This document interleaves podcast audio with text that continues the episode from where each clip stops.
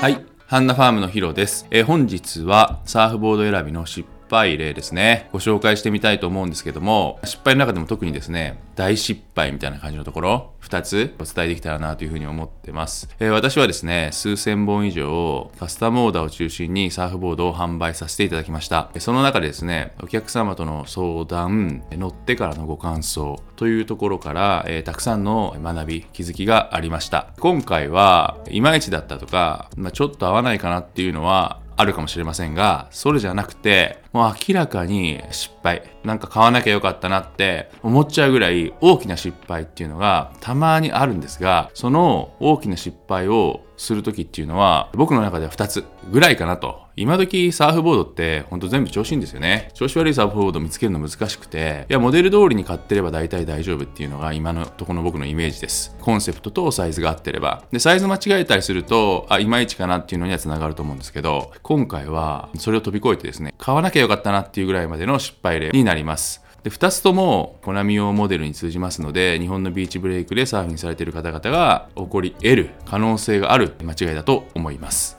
最初1つ目が浮力がこれぐらい欲しくってコナミ用モデルを選択した場合。例えばじゃあ45リットルのサーフボードが欲しいっていう入り方した方で長さがいらないっていう方。これがね一番多いです。一番失敗する例。45リットルっていうものすごい浮力がショートボードよりも全然大きな浮力じゃないですか。が欲しいけど短いボードがいいっていう方。ね難しいですね。無理しないとできないってこと。だって45リットルってミッドレングス、まあ、7とかね610とかねあるかもしれないじゃないですか。B29 に限っては7でも42だからねもっと長くないとダメってことですよね。だけどミッドレングスはいらないと思った方なんですよね。ミッドレングスじゃなくてショートボード欲しいけど45リットル欲しいっていう人はどういうふうにそれを作るかって言ったらコナミ用モデルの短くて幅広く作るコンセプトのモデルを45まで引き上げたらいいんじゃないかと思っちゃうってことです。要は短くて幅広く作るモデルっていうのはコナミ用のサーフボードそうなんですけども例えば6のハイパフォーマンスボードを持ってる人が58のコナミ用ボードを持つみたいな感じの場合その58のサーフボードって短くて幅広いんですけどじゃあこのモデルで45リットル作ろうとすれば長さは抑えられるんじゃないかっていうことなんですよ。そのモデルで45リットルのモデル作ろうと思ったら例えば62ぐらいまでいったら45リットルなんじゃない？だって幅も厚みも58でさえもめっちゃ幅あって厚みあるのに62までいったら幅もめちゃくちゃ出て厚みもめちゃくちゃ出るじゃないですか。45に到達するんですね。これは一体どんなサーフボードなんだっていう話。そもそもですねそのモデルは短くて幅広くってコナミ用でパシパシ動かすためのボードのコンセプトなんですね。それをですね極限まで大きくしていくと幅が出過ぎちゃう。例えば22とハーフとか23とかなっちゃうんですよ。ロングと同じ幅ですよ。62で。それってねもう塊なんですよね。それでね乗ってもねもうねほんとつまんないっていうかねボートみたいになる。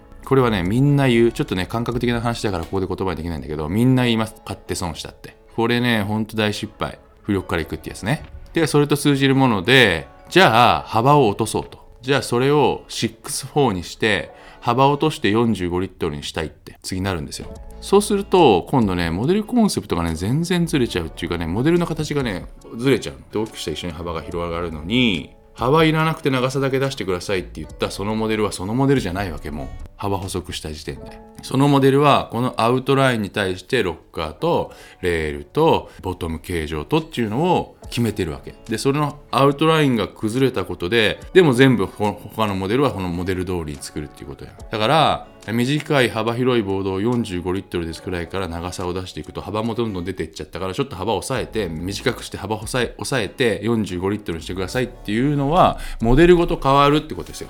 でそういうモデルが存在しないってことです。調子悪いから。で、それを無理やり作るんですよ。設計すれば作れちゃうのよ、シェイパーだって。あの、コンピューター上で幅をパパパパと細くすれば、そのモデルのその細いバージョンできるよ。もちろん。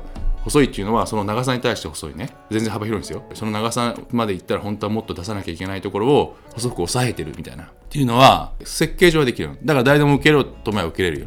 シェイパーによる、それは。で作れますよっていう人もいれば作れないっていう人もいる。でもね、調子悪いんだよね。だってそのモデルから外れちゃってるから。で、それ気づかずに買っちゃいます。大失敗ですね。で、もう一つは、今度は長さ。長さが不安な人ですね。また同じなんですけど、短くて幅広く作る用のボード。6の人が5、8に乗る用のボードっていうのがコナミ用なんですね。6の人が5、8に乗るときに、5、8が不安って思うんですね。短すぎるから。だから、510にしようって思うんですよ。リッター数で言えば、6の30リットルに対して58が31リットルとか32リットルでちょうどいいんですね。ちょうどいいのに58が不安だから510ぐらいにしちゃう人がいるんですよ。510は34リットルもあって6の30リットルに対して4リットルもプラスされちゃったわけ。でも510だからいいかなとか短さがちょっと怖いから長さ出しちゃうですね。浮力が大きくなっちゃうと、それ乗った人もね、大失敗してる。それはね、みんなね、大きすぎたって言いますね。全然動かないって言います。だって、コナミ用のサーフボードって短くしてるからよく動くんですよ。短いからターンコがこう小さいわけ。くるくる動くわけ。短いから。長い分ターンコ長いじゃないですか。だから、短いからくねくね動くところ、そういうモデルなのに、短さが怖くて、ちょっと長く作っちゃうんですよ。そのちょっとが命取りで、浮力1リッター、2リッターが余分に出ちゃうと、パシパシ動くっていう役割はなくなっちゃうってことなんですよね。